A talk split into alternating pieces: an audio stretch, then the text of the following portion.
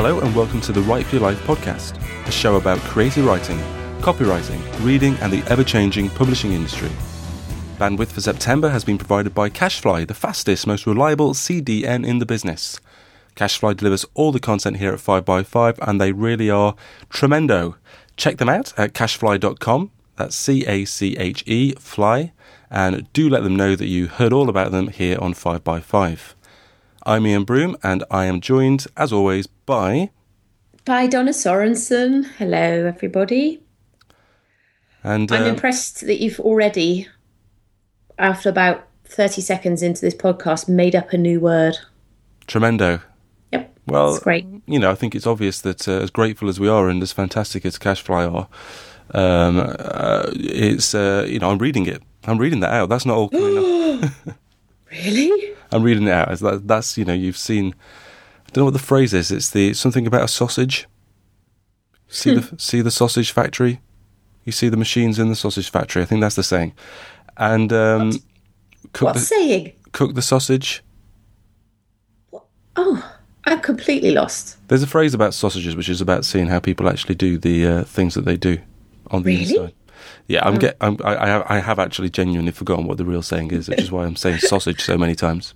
Okay, well, tremendo is a great word, and I think it should be a name for a superhero, a really inept superhero, if it's not already been used in that capacity. It could be. It's the one word in the readout that I feel like I've got some license to change. So, um, so, so I am doing. It's fantastic. Um, have you had a good week?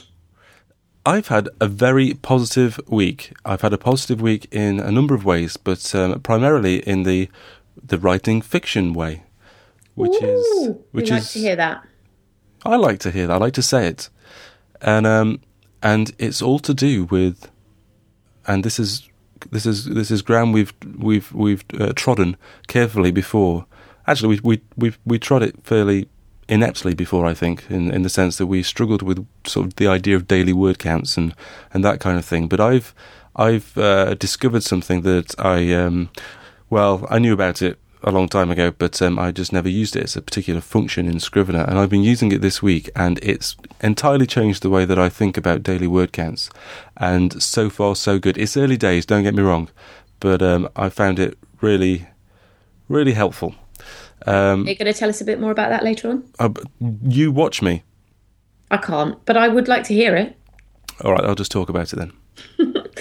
Um, I see here because I've been um, not on Twitter very much this week. I see on the 13th of September that you tweeted, "I have the house to myself for an hour. Time to frantically work on novel."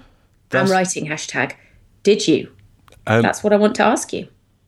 I actually did not do a great deal of um, uh, of writing that night. I can't remember what happened, but uh, I ended up because I, I'm also still working on the on the website that I'm trying to uh, redo my website to include all my freelance stuff. So it's been a redesign. I've said before, this this very episode is uh, sponsored by Squarespace.com, and uh, we'll be talking about them later too.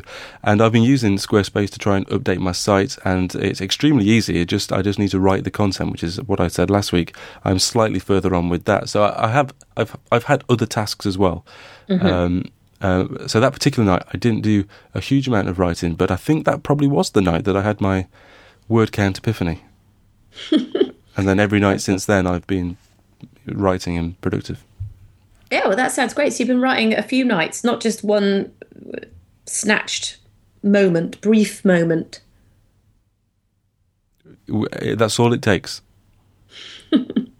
No, but it's great if you can get a bit of momentum. That's what I think you and I lack at the moment. We seem to be able to just find the odd pocket of time here and there, but to actually do it consistently over a few nights, that is that's gold. Well, it's not over a few nights; it's over weeks and months. That's how I wrote novel number one when I had no children and and no business to run. That's uh, I, yes, I, I still had a full time job and I still had to sort of um, uh, find pockets of time. But you know, I re- when I wrote, I really wrote, and I've um, you know weeks on end. That, that's that's all I would do in the evenings, pretty much. Probably not every evening. I would have like a couple of nights off, but I could guarantee that it would be five nights a week, and that is exactly what uh, what it takes. That's the reality of it. There is no other way around it.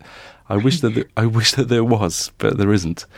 Um, But the reality is, is that uh, I saw something else that you you tweeted about writers who'd um, found fame after the age of fifty.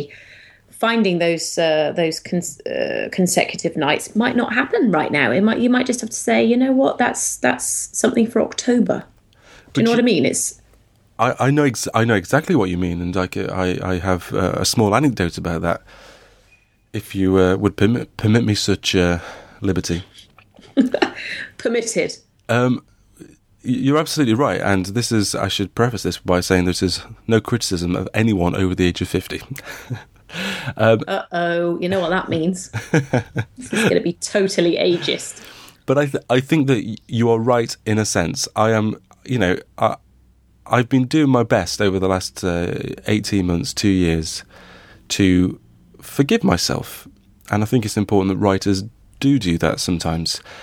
If you have so much going in going on in your life that writing every day or even just writing at all is practically impossible, then it's important not to beat yourself up about it and just to look at your life, kind of take yourself out, to take your writer's hat off, be objective, and say, I can't really do this at the moment. And as much as that's annoying, um, that's just the way it is. It won't always be this way. So I, I have tried to bear that in mind when I've been busy with the, you know, the, the with the with the having twins business and uh, and the actual um, having a business business, um, and that's dead important.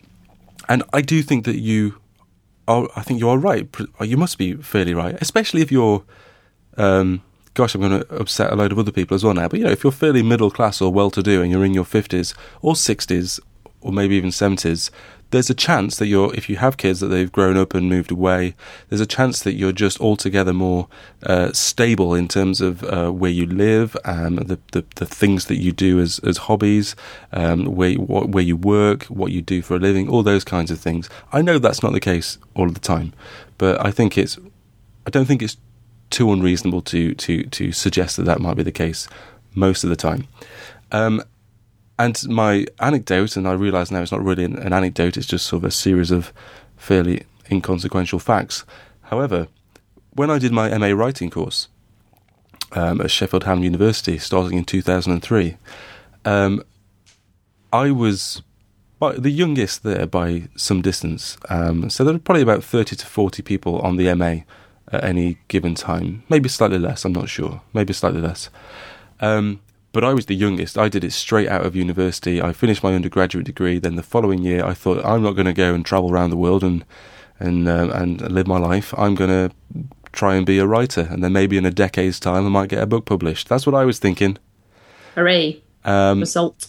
indeed results and um and and so i was 22 23 and and there were a few people early 30s probably maybe a couple of people late 30s early 40s and then there was a great swath of people who were around the 50 mark and some slightly older the the kind of uh uh, the what's the uh, what's the phrase? I don't know, but the, the greatest percentage of people I think were, were certainly older, for want of a more accurate word, and um, and I was kind of struck by that. But I kind of thought, well, that's that's you know, I'm I'm the youngest, so I look at everyone as being slightly older. What does it really matter? But thinking about it now, the reason that there probably weren't many, the reason there probably weren't many people my age at the time doing the MA was potentially, possibly because it was expensive, and I worked. I had another job. I had a job um, setting a, setting the tone for the rest of my writing career. I had another job at the same time to try and fund uh, to try and fund the uh, course, and my parents helped out, and um, I managed to get through it. But it's it was it was about three thousand pounds for what was a year's course, and then five years writing up time, where you do get support, but not you know it's not a it's a few hours over the course of a year, and um, and so I was really struck by that kind of divide. There was there was uh, a few young people, and then most people were in, in their fifties, and and and it not all of them were um, there to get published. I was there because I thought. I mean, I'm, I, was slightly joking a minute ago, but I really did think this is going to be the start of what I hope is a career writing fiction. Um, I'd hoped that I would, you know, perhaps end up earning enough money that I didn't have to have a full time job. But I knew it, I knew that that was a huge possibility, if not um, if not very very likely. But there were a lot of people there, and they were mainly older, and I think that they were just there because they could afford the course. They were you know they'd written for years, and they were just in a position to to to do it. It wasn't a big deal to travel to Sheffield or, or, or to just take Wednesday afternoons off every week for a year and see where it went. And um, and there's it must be um, a very kind of free freeing. I'm not sure that's a word. Um, mm. Word to uh, no, I've said the word word again. I've said the word word three or four times now in the space of five seconds. We like the word word. Yes, but it must be a freeing. It must be a feeling. freeing feeling. um, Free feeling, yeah. To uh, to be able to do that, you mean?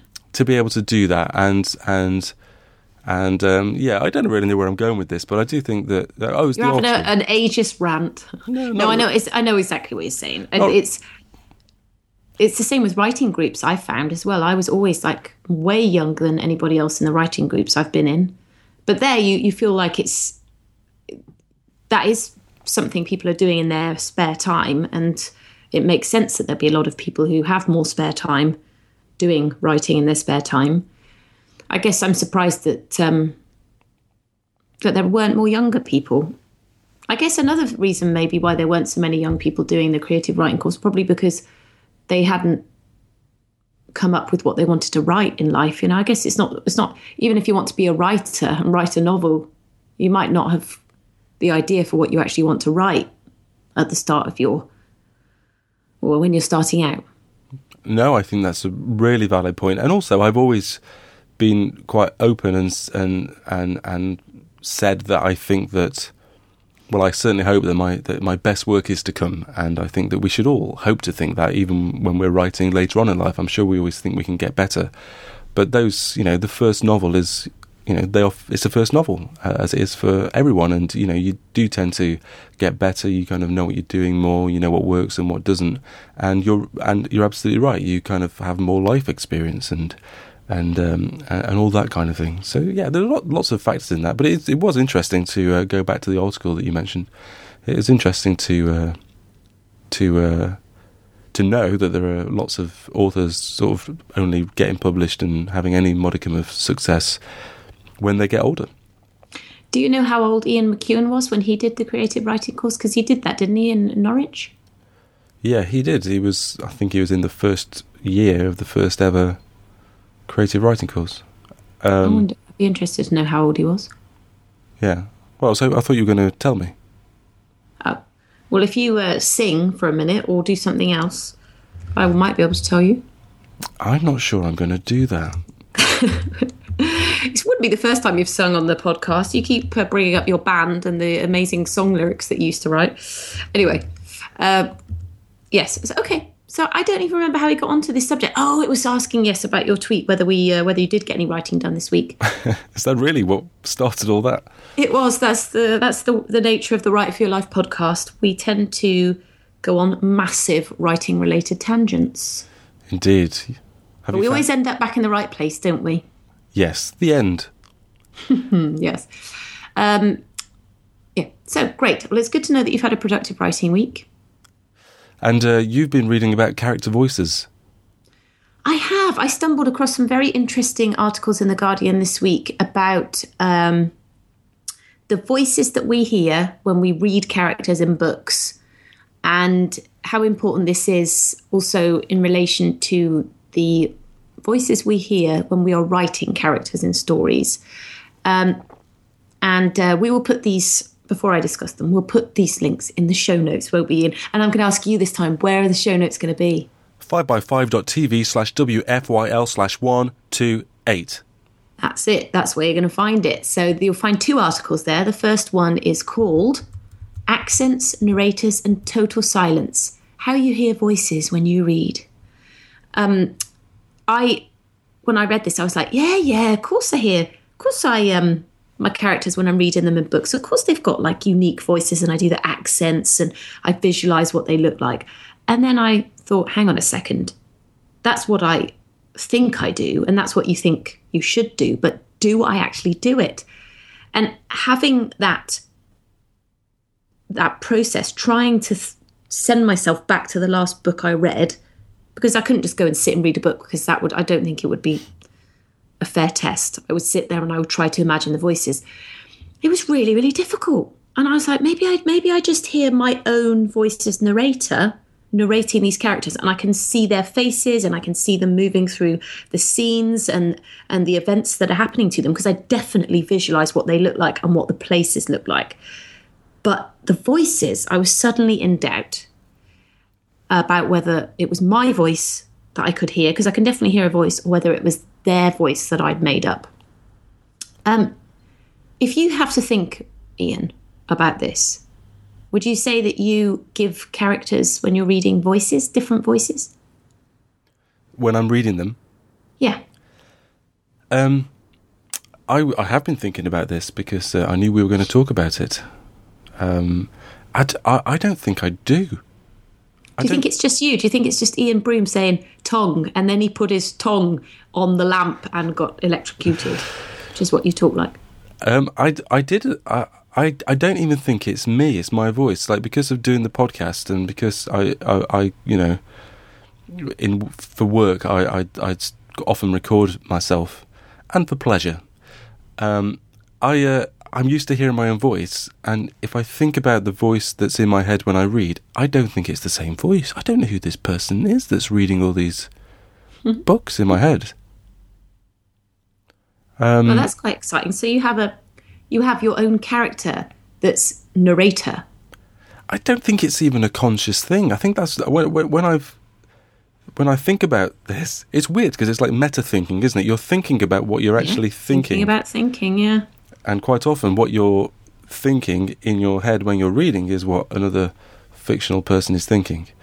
Um, and I, I- just don't know if it's a conscious thing that's going on. I mean, you hear the words, you do hear the words. It's not like it just you just absorb um, the the text when you read. But I don't, I don't honestly, I'm not able to picture a, a, narrator or the characters or anything like that. I mean, I mean, I can picture. What, I have an idea what they might look like, just because of, just because of obviously, um, it, they may be described. But actually, even then, I don't know if I can. I, if I literally put like an eyes, a nose, and a face, it's almost like the characters in my head are walking around like, um, I don't know, unfinished. Like in a dream. like an unfinished Mr. Potato Heads. I know exactly. Sometimes I think that I see them always from the back of their heads, like looking out. Like I am. They are my avatar in the book. Yes, Yeah. but I, it's not even. It's not a conscious thing. No, but that, that's why it's so difficult to think about thinking because it's not conscious. And as soon as you start to try to pick it to pieces, it becomes conscious, and then you make up answers to these questions. That's exactly what I was saying. I, I now I'm, I'm I'm totally unsure about it, and I I think I'm going to find it difficult to surprise myself um, by not thinking about it next time I read a book, and then realizing that I do have a, a I do make voices for my char- or the characters. Um. I don't know what any Because- of this means, though. I don't know what this means. I don't know what. I, uh, and and Well, I think it's interesting because they, uh, the Guardian goes on to it links to other things. Um, for example, the fact that obviously not everybody finds it easy to think about this, and there are some writers that have written about how they hear voices and how they use that when they're writing, such as Virginia Woolf and Hilary Mantel, and the fact that it's like really important in writing. So I I was actually thinking about the fact that when you're writing something, then you, it must be easier to hear them, the characters, with their own voice, as opposed to you giving the characters their voice, because you are you are consciously trying to be them and not to be yourself. I think, I think that. I mean, I've my A.S. Was is first person, and I thinking about it now, and again, I don't know if I did this consciously at the time, but I think that I was looking at it like, like I was playing Call of Duty or something, like I like a, mm. like a third person type of, or sorry, like a first person like, I, you know what I mean? Just like there's a vista that I wander around, like Yeah. li- literally seeing it from from my character's eyes but not seeing it because this is this comes back to the whole thing of oh my characters led me uh, all that nonsense, like oh, you know, I just did what my I just wrote down what my characters needed, what were they how they felt, what they wanted to do. That's nonsense. When I say that I was looking at it from a Call of Duty point of view, I was thinking, okay, what would this? And this is a very mechanical process. This is not what does my character feel? It's literally like, okay, if my if this scene is my character at a bedroom window, what mm. would what would he realistically be able to see if he was stood in this position? And yeah. And then I would describe what he could see. And so if someone comes out of a door from across the road, I'm not thinking um, I'm not thinking about what what are the emotions he feels? I mean, I guess I am thinking those afterwards, but my first initial feeling is, you know, would he be able would he be able to see uh, the colours of, um, uh, her fingernails, something like that, the yeah. way they're painted? If she's smoking a cigarette, would I be able to see the way that she holds the cigarette in her, her hand? These are all things that I thought about when I was writing a novel. I wasn't thinking what. Um, you know, I wasn't thinking what would he say and what does he sound like or or even how does he feel. It's like a when you're actually writing, I think it's a far more mechanical process. I mean, there are much larger kind but of. You just said you, you weren't thinking about what he would say. Do you mean to say then you were just actually just you were writing it?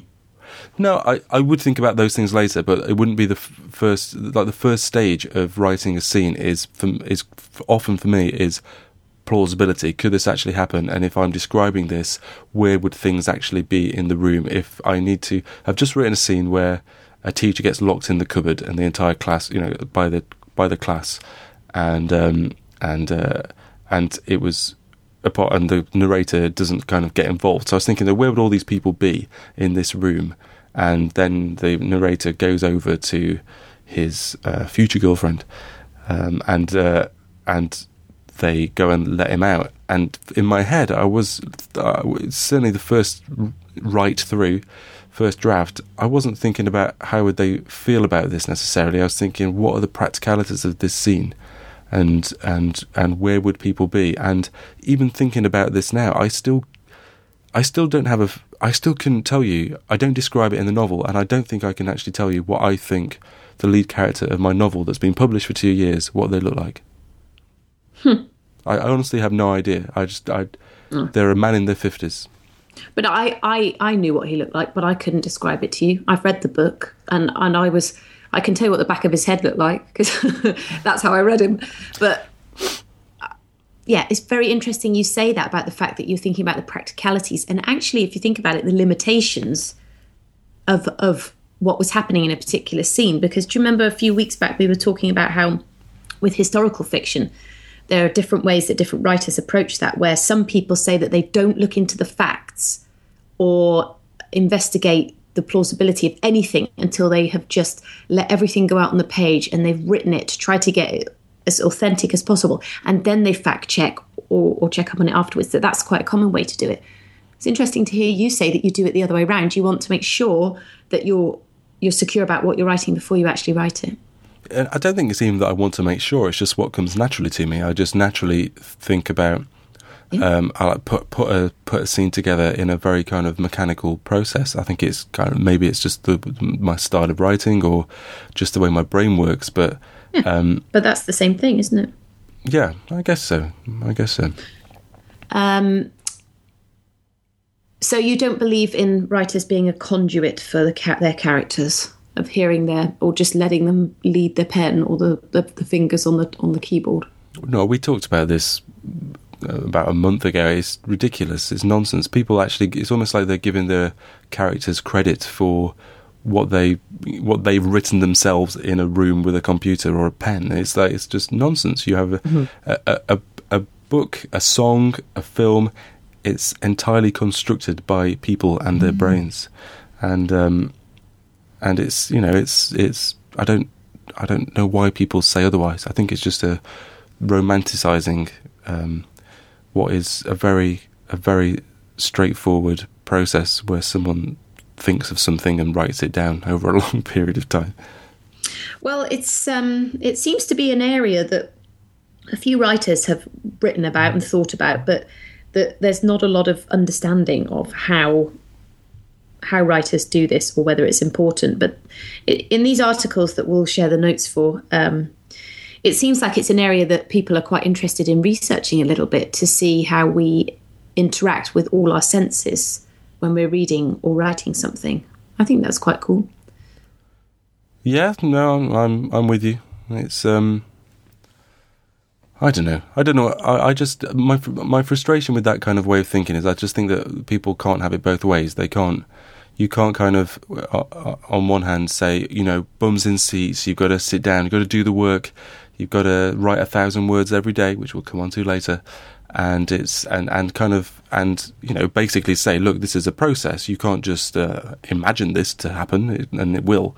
It's a mechanical process. And then on the other hand say ah but my muse came down and and uh, all of a sudden I was writing wonderful prose and then you know I got into my characters and they led me down the path of wonderful writing. And it's just you can't they're they're, they're opposite ideas and only one of them is true hmm well there you have it Anyway, speaking of truth, it's true that Squarespace is a fantastic way to set up your own website. I don't know if you knew that.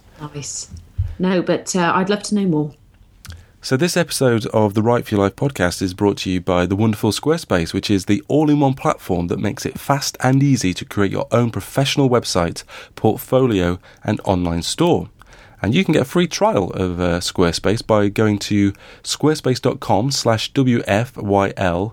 And if you use the offer code WRITE, that's W R I T E, then uh, you will get 10% off, which is a tremendous deal. And um, and uh, like I said earlier, I'm using Squarespace to redo my entire website now. I've said this before when we talked about Squarespace, but it is kind of the perfect solution for um, any writers out there who are looking to set up their own um, author platform or website. It pretty much does everything that you would want your website to do, and um, and it and it looks kind of fantastic. And I think probably the most important thing for us writers is that a lot of the time we aren't we aren't coders, we aren't programmers, we're not designers either, and um, and all we really want to do is to set something up in a relatively short space of time and know that it will work well and it will look fantastic.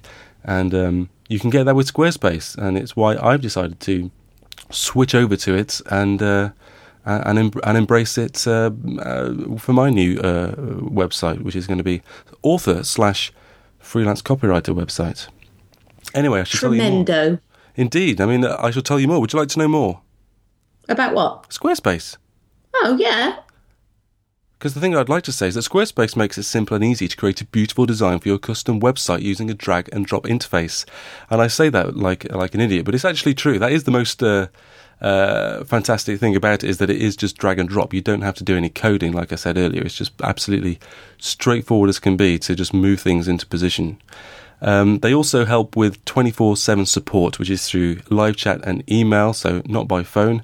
And, um, and that's all right by me. And um, they're located in New York, Dublin, and Portland, which means that you can reach them at any time, no matter where you are in the world. Plans start at just $8 a month and include a free domain name if you sign up for a year. Their templates include responsive design, and every site comes with an online store too. So if you want to sell your books or if you want to kind of self publish in your own kind of independent way without Amazon or anything like that, then you can do that straight from your Squarespace site. So, to get started with a free trial, which you do not need a credit card for, you can start building your website immediately and all you have to do is go to squarespace.com slash wfyl and make sure that you use the offer code WRITE and you'll get 10% off your order and of course, you will show your support for Write for Your Life and uh, 5by5 at large. Excellent. So, I wanted to talk about word counts. And um, is that okay? Yeah, I was just wondering whether we should maybe just first do a quick, you know what? Oh, okay. Is is that because your your are your fingers trembling? No, but I do happen to be grasping the. Um, I was going to say donger. I don't know what it's called. Um, I, I, I don't think we should call it a donger. I have no idea what this thing I'm holding is called to make xylophone music. What do you think it's called? The thing that you bash it with? um, a knocker. No, I don't. I don't think it's called a knocker. What is the stick that you hit a xylophone with called? It's, A baton? I want to call it a knocker. You can, knocker blocker. you can call it a. All right, you call it a knocker blocker. Anyway, I have the knocker blocker in my hand. That's why I'm kind of thinking, you know what? Actually, it would be quite nice to do a quick listener's question. Do you hold knocker blocker the entire time while we're recording? Of course not. Most of the time, I'm picking my nose. with the knocker blocker? No, none of that was true. I am um, only holding the knocker blocker for about 10 seconds, the entire podcast. Does that answer your question? Anyway, what about the listener's question? The listener's question. That's more important, surely. it's oh, it's the most important part of the show. It always is. And um, if anyone else has uh, uh, uh, any listeners' questions, if you're if you're listening to this episode and you think I'd love to ask a, a question about writing, reading, or publishing, then you can do so. We encourage it. Just get in touch on Twitter at Iain Broome, I A I N B R O O M E, or at the Flying Poet, which is uh, Donna's handle, and you can ask us a question. And uh, we've had one from um, Billy Jean at Billy Jean, and that's Jean with a G E A N. Billy with a B I L L Y, and uh, I don't know why I did those two words backwards, but I did. Um, and uh, Billie Jean has got in touch and said, if bad things happen, I'm going to do a little bit of editing on this as I say it. If bad things are happening to your characters in the plot, oh no, no, no, that's not what she's asking. Oh, I've made a mess of it. You've completely destroyed No. Benji's question. It's uh, and it's my fault. It's written in a it, it's written in a perfectly acceptable way. If bad things happening to your characters is plot, and you don't write humour, how to balance light and dark? Yeah, so if there's if there's a lot of crap happening, oh, I've said crap again. I know you're going to bleep me. If there's a lot of bad stuff happening, and you, it's it's not a novel where you're going to go, and then the chicken came in and fell over on the whoopee cushion. How do you give readers a bit of light relief every so often? Well, it's difficult, and this is something that I had to tackle, and it's something that some reviewers, not reviewers, all the most of the rev- reviewers are good. The odd person on Goodreads, I don't call, I wouldn't class them as reviewers. Can I say that? Can I say that? No, you can't. Unfortunately, I guess Well, it's about readers' reviews. Uh, it's been it's been um, I, I I made a YouTube video about this, but my book is uh, A is for Angelica was has been uh, oft described as a, as depressing, a depressing book, and I find that a very difficult and uh, slightly uncomfortable term for people to use. And but it's one that we all use all the time. We say things are depressing, or you know, like you could say like you made a bad cheese sandwich, and you think, oh, that was a depressing sandwich, and you know, and I know that I'm being a little kind of um, uh, over over picky here, but you know, depression itself as a thing is extremely serious and affects lots of people. And when we say something is depressing, I know that we don't really mean it's the same thing, but it is Oh pretty much. we've we've hit a sensitive spot here. Well, it's not a sensitive spot. Very luckily, I. I, I, you, I don't think you can use A is for Angelica to answer this question for the simple reason that it is a humorous book, and that is exactly what the question said. It's you, you in A is for Angelica, the mood was lightened every so often with humour. It was, regardless of, of whether everybody appreciated that, and most people did appreciate it, didn't they? well, this, this That is have read it so far. this is what I was getting to, Donna. No, but you, but you were sorry. It's just you were you were lost in your um your your depression thing there, but that's how you did it. And so how how can you use A is for Angelica to answer that question? Because you did use humour.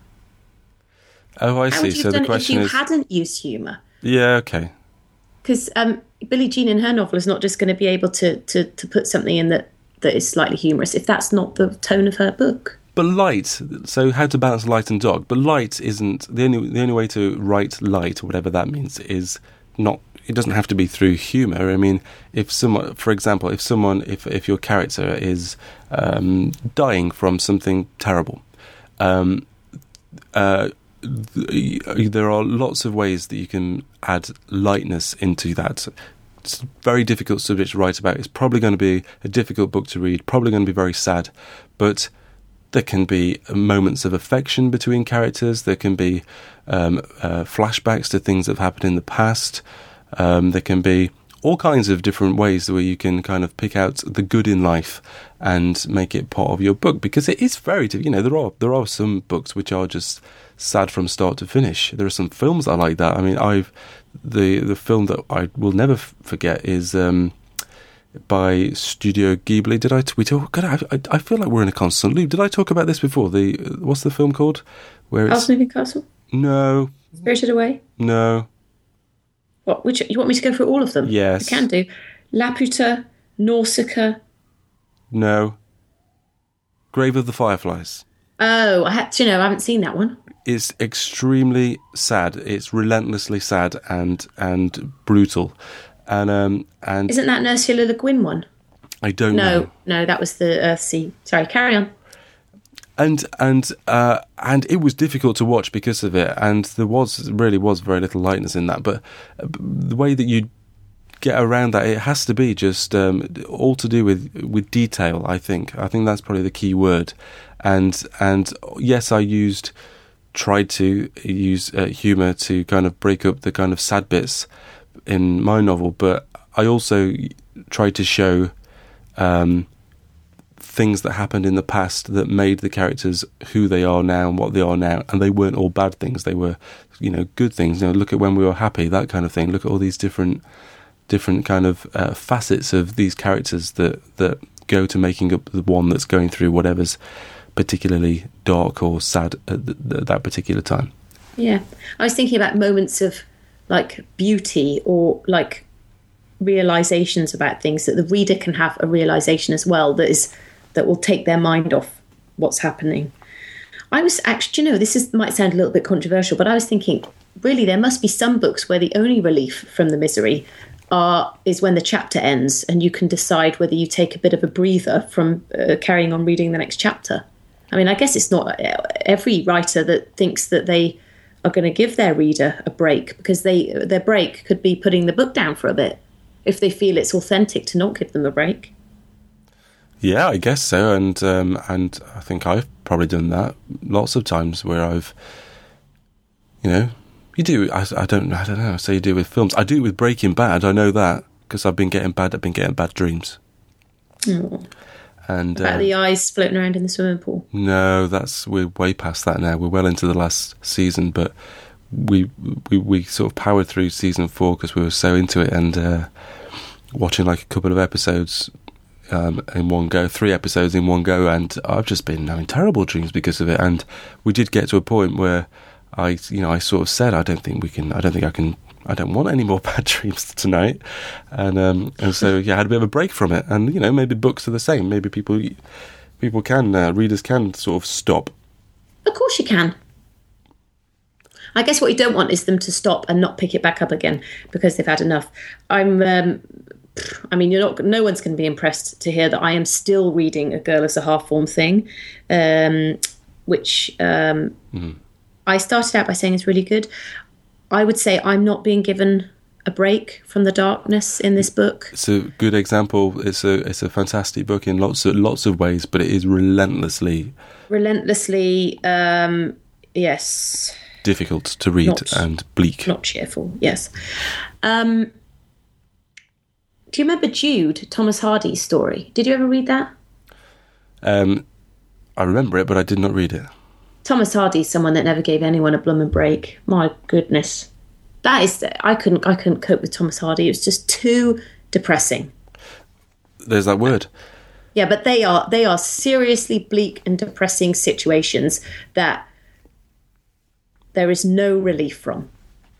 No relief from them. But you have to remember that some people like reading that type of book. I think that I naturally like reading books that are not necessarily sad or dark, but that have some grit to them in some way. I don't read happy books, really. I mean, that's a really ridiculous sentence. That is so ridiculous. I think you need to actually. Um, I, am attracted. I'm attracted apart. to. I'm attracted to books that are that are kind of uh, have like a I don't know sort of darkness to them in some way. I don't. I don't but, but I think everybody. I think that's human nature. I think that we all, though, as readers, have our our situations or our associations with things that we don't like, and that and that's just the way it is. That some Like with Thomas Hardy, with me, it's like the you know 500 years ago, or however long ago it was ago in the UK, where everyone was dying when they were like 20, and all the children were dying, and, and everybody was sick all the time, and nobody had any food. That kind of thing. I I have to be honest, I'm not going to pick books up about that. Well, this very is often. To finish this section off. That's what, and to circle back to what I was saying and why I sort of started off talking about my book, apart from some, apart from some Oh. shameless promotion. But the fact that it was described as a depressing book, and and uh, by uh, you know a very small handful of people, but um, and and just that you know this is this is too bleak. You know, just it was just like you know one star. This is the most depressing book I've ever read. Someone said that. Um, I, I, I, my reaction was, "What are you doing reading this book for? If that's if if something if you don't like reading that type of book, then why are you reading the book? And and why are you upset at the book? If that's the type of book it is which has got like a very difficult subject matter and is ultimately got a lot of potential to be quite sad in places because of it and that's not your thing don't read it. There are loads of books out there. It's not the book's fault. It's not the author's fault. It's just you that's picked the wrong book you nit like i don't I, it's, it's like me picking up um like a a, a romance novel um, which I don't like and I'm not into. It's like me reading it and going, oh, this, leaving a review, one star, this book was too romantic. I hate romantic books. Get out of my life. Do not read this book. Do not, do not read this book. It is romantic. It's exactly like that. Right. I know what you're getting for Christmas from me. A nice big batch of Barbara Cartland. Actually, I don't know whether I would know a romantic book if. Well, of course, I'd know a romantic book if I saw one because they've got pink covers and girls on them. Um, but I'm not the best person to um, be sending you that kind of present. Great. Well, did we answer the listener's question? I don't know if we've answered anything this week. Oh, stop it. How much time would you estimate we've got left of this week's Write for Your Life, Iain? I think for our main topic this week, we have around six minutes. Well, then, you had better crack on with it. Word counts. Everyone likes them. And uh, now I do too. And why do you like them now? Well, let me tell you about the Project Target feature in Scrivener. So, also before I do that, let me tell you about Scrivener because uh, uh, Scrivener is a uh, is something that a lot of you will know about. I'm sure it's a piece of writing software available for the Mac, available for Windows, and um, it's kind of an all-in-one type of thing. So you don't just write in Scrivener; it also provides lots of ways for you to organize and create notes and keep your research in one place, and you can also export uh, export your work into different formats if you want to self-publish it. And it's kind of an all-singing, all-dancing writing application. And I've used it for all of this second novel so far, and I like it, but I never quite felt like I've used it enough, um, or kind of really looked in. Uh, deeply into all its different things, and the project target feature is a very small thing, a very insignificant thing, really, in the grand scheme of features on apps. But the revelation I had about word counts is most people say things like you should try and write a thousand words a day. And as we've said so many times with kids and with the job and all those kinds of things, if you're writing for your life, Donna, then a thousand words a day is quite challenging because some days you just don't have uh, the time to write a thousand words. Um, Well, quite, yes. but using the project target feature in the way that I have and the way that it's designed uh, to be used, um, I've wondered whether maybe it's not about the word count. Maybe it's not about the daily word count. And the reason I thought that is because the way it works is rather than say I'm going to write a thousand words a day, which you can do, you can kind of take that route if you want. Rather than do that, the way that I've done it and the way that I would recommend is more sensible for people who are have certain sort of time challenges is to set a rough total of words for the entire thing. So in for my in my case, I know my first novel came out around sixty five thousand words, and so I think this one will be roughly the same. But just in case, I put I thought you know give myself some leeway. So I said, okay, I'm going to write seventy thousand words. That's my overall total. And then I put a really sensible date by which I want to finish the first draft by. Um, and I at first I put just after Christmas, and then I thought that's not a that's not sensible. That is not pragmatic. I'm not going to get that done. I'm just I just know that I'm not. It's too much. I just haven't got the amount of hours in the day available to get that done. So I thought, well, let's pick another date, and I went for the first of April. So that's just over six months away. Um, and what Scrivener does for you is it takes the seventy thousand words in my case, um, and it says, okay, you want to get it done by this date here's how many words you would need to do a day in order to achieve that goal. That's great. Guess how many it worked out at? Um, from now, when did you set as the deadline? And I didn't. I didn't do this maths, by the way. I just put. I just. I don't think people should. I don't think you should go. Well, I want. I, what I'm saying is, I don't think you should say I want to write this many words a day. I think you should say Yeah. how long you think it will take to do and how many words you think the overall thing will be. So don't do But the you said I won't do the maths, but I'm totally not going to do the maths. No, I want you to do the just- maths, but as a I writer- I just need to know. You said how many months? Uh, First of April, so just over six months in Yeah. uh, seventy thousand words. I've already written a, f- A okay, day? so I've already written a few thousand. Okay, so probably a day. It said like six hundred words. Three hundred and twenty nine words a day. That is achievable. Doesn't it sound achievable? Well, it sounds achievable because you can like, oh, I skipped yesterday and now I've got to do um, 640 words, and that's fine. That is true. But what I found this week, I've only been doing this for one week, uh, not even a week, five days or whatever it is. I thought that as well. And then I thought, but oh God, if I miss three days, and this is some basic maths for you, that would be 900 and something. that's not basic maths, that's bad, that's bad maths. Bad maths. Yep. And then I thought, well, I'm quickly back up to a thousand words.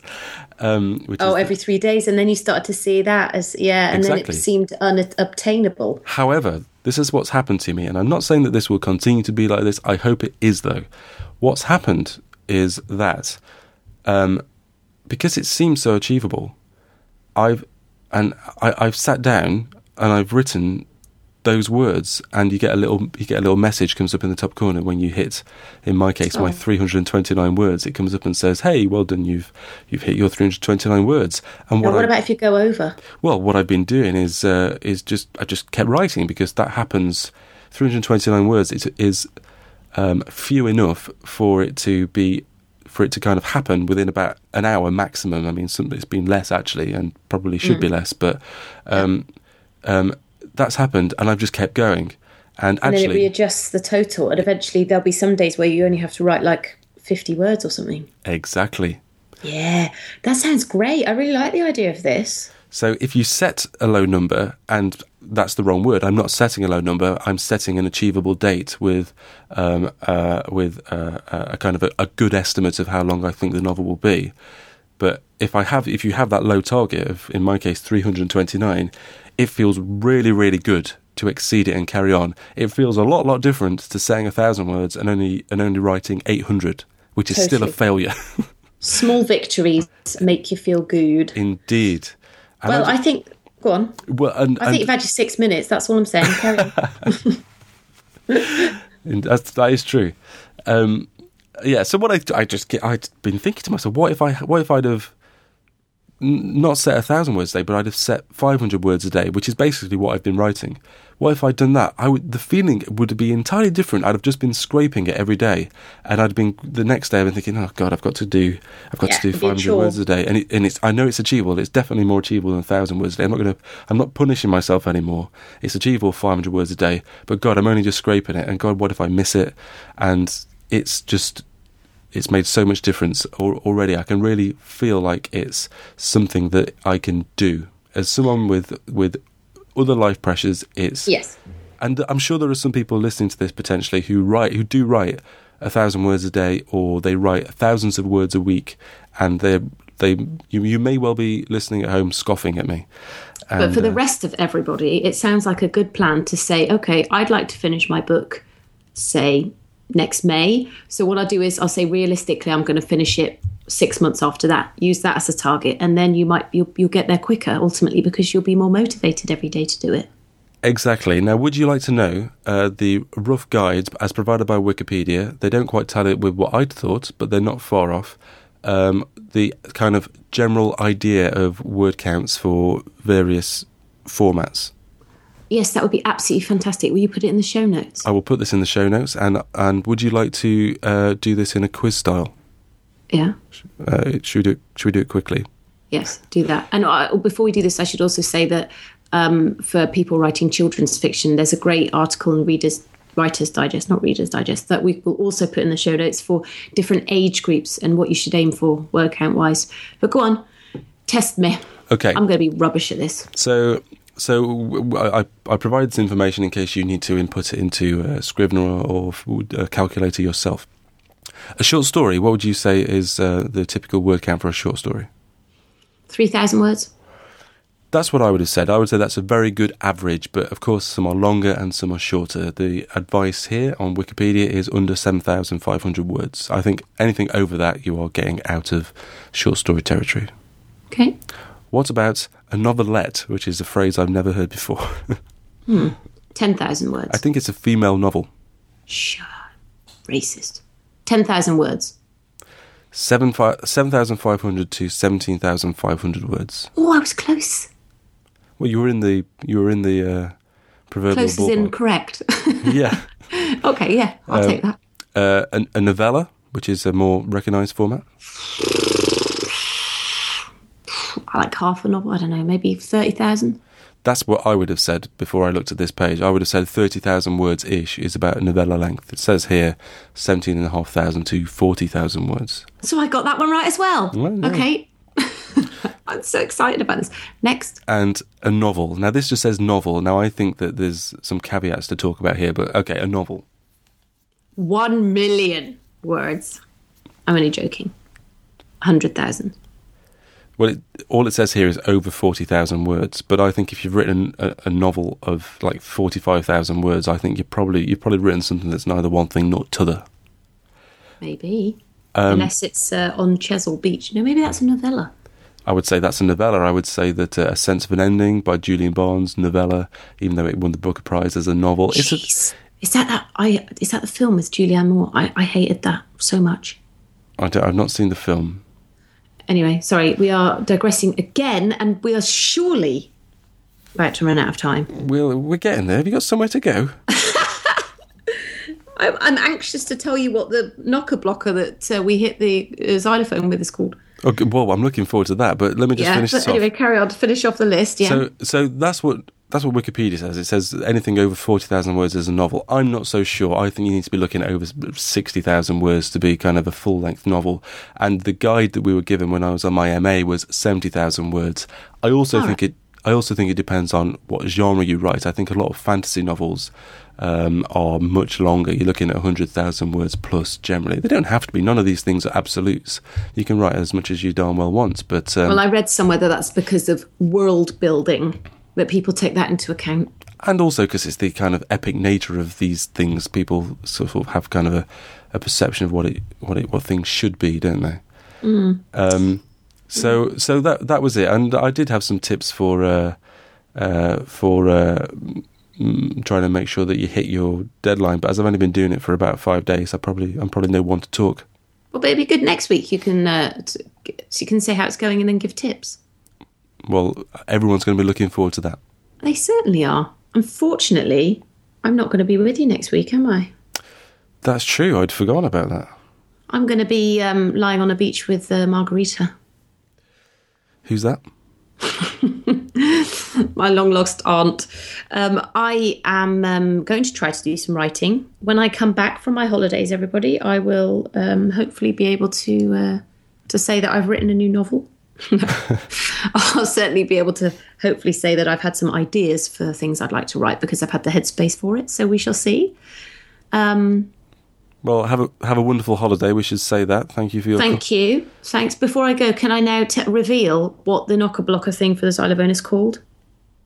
We're, we're all waiting with bated breath. It is the least exciting word you've ever heard in your life. It's a mallet. Okay. That is the technical term. No wonder we didn't know what it was called because it was just called a mallet. Uh, So, on that low note, sorry everyone. um, That's it, isn't it? That's it. I will see you next week. We should add that. We're not going away. I will be doing No, Iain will be there. I'll be here. I'll be sat right here doing a show. I've got some ideas of who I would like to do the show with, but I haven't asked them yet, and they may say no. Stephen King? Um, no, uh, I don't. No, I don't. It's uh, small fry. Yeah. Well, it, I'm sure it'll be wonderful, and I hope you have a great time. Uh, you too. Thank you very much. And um, you can get me on Twitter at iainbroome. Oh no, that's my web address. Go to my website, iainbroome.com. On Twitter, I'm just Iain Broome. There's no .com. That won't go anywhere. And uh, they can find you at the... Flying Poet. And um, and that's your lot. We shall uh, speak. I shall speak to you next week, and Don will speak to you in when three weeks. Yeah. So see you soon, everyone. See ya. Bye.